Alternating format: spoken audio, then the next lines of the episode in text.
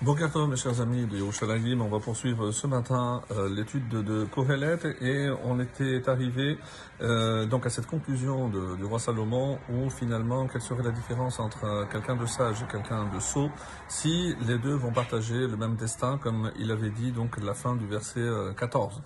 Et comme il dit, chez Mikre et Kulam. Donc il y a une seule destinée qui attend tout le monde, et évidemment c'est une allusion à la mort. Verset 15. Et j'ai déclaré en mon cœur que Gamani.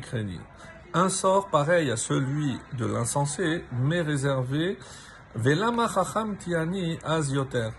Alors, pourquoi ai-je été sage alors davantage. À quoi m'a servi cette intelligence si de toutes les façons je vais partager le même sort que l'insensé?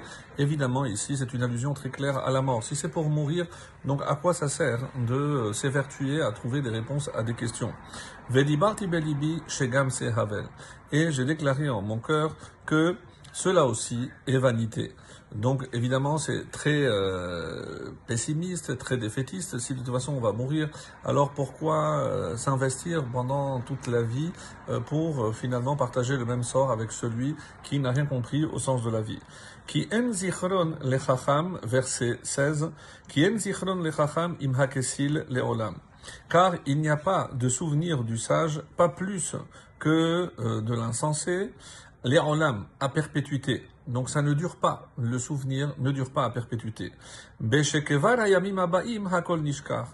Parce que déjà dans les jours qui viennent, tout est oublié. Donc on va oublier donc tout ce que l'on a fait.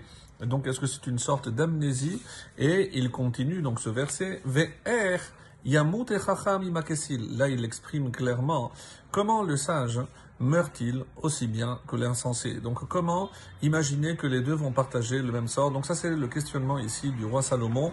Euh, si c'est pour atteindre la même finalité, c'est-à-dire la mort, alors pourquoi il y, euh, aurait une euh, différence entre l'un et l'autre? Le verset 17 va apporter un peu plus d'éléments. Vesanet Et j'ai haï la vie. Car mauvaise pour moi est l'œuvre qui se fait sous le soleil. Il continue donc avec cet air de pessimisme, car parce que tout est vanité et poursuite de vent. Donc là encore, c'est comme si on se fixait à la finalité, à la mort, et donc on se dit euh, finalement pourquoi on s'évertue, pourquoi on, court toute la journée, toute notre vie, si c'est pour atteindre euh, finalement la même fin que partager avec les, tous les autres humains. Yutret, le 18, Vesaneti ani et kol amali sheani amel tachat Il revient, j'ai haï tout mon travail auquel j'avais travaillé sous le soleil. Chez anicheni la adam sheye acharai, et que euh, j'abandonnerai à l'homme qui euh, sera après moi. Donc, je vais même pas profiter de tous ces efforts, parce que tout ce travail, c'est quelqu'un d'autre qui viendra sans euh, en profiter, pour, ainsi dire. Donc, on voit encore ici que les, mots sont très durs. Vesaneti, il a, il a eu la vie, il a eu le travail. Alors, évidemment, c'est pour mettre, euh, on va dire, l'accent sur la futilité de, des efforts que l'on fait. Et on revient toujours sur, sur cette expression, Tachat sous le soleil. Évidemment, il y a une, indication ici, c'est parce que euh, les efforts que l'on doit faire ne concernent pas ce qui se trouve sous le soleil, c'est-à-dire la dimension matérielle, mais ce qui se trouve sur le soleil, c'est la dimension spirituelle. Et on le verra par la suite dans ce chapitre et dans la suite de cet ouvrage extraordinaire que euh, c'est évidemment vers cela qu'il veut nous pousser. Donc après une réflexion, je termine avec le verset 19,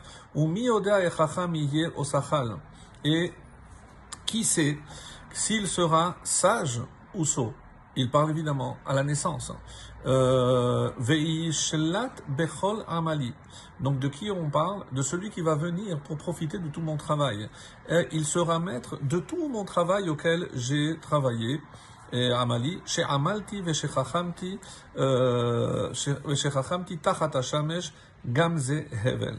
Donc, euh, en me comportant avec sagesse sous le soleil, cela aussi est vanité. Donc, euh, c'est vrai que euh, si on arrête là ces textes, et la suite aussi, c'est toujours dans le même, dans le même registre de, de, de pessimisme, euh, il faut évidemment arriver à une conclusion. Et c'est cette conclusion, il nous amène petit à petit. Et c'est pour ça qu'il faut être patient pour voir la conclusion extraordinaire qu'il nous propose dans cet ouvrage de Excellente journée à tous.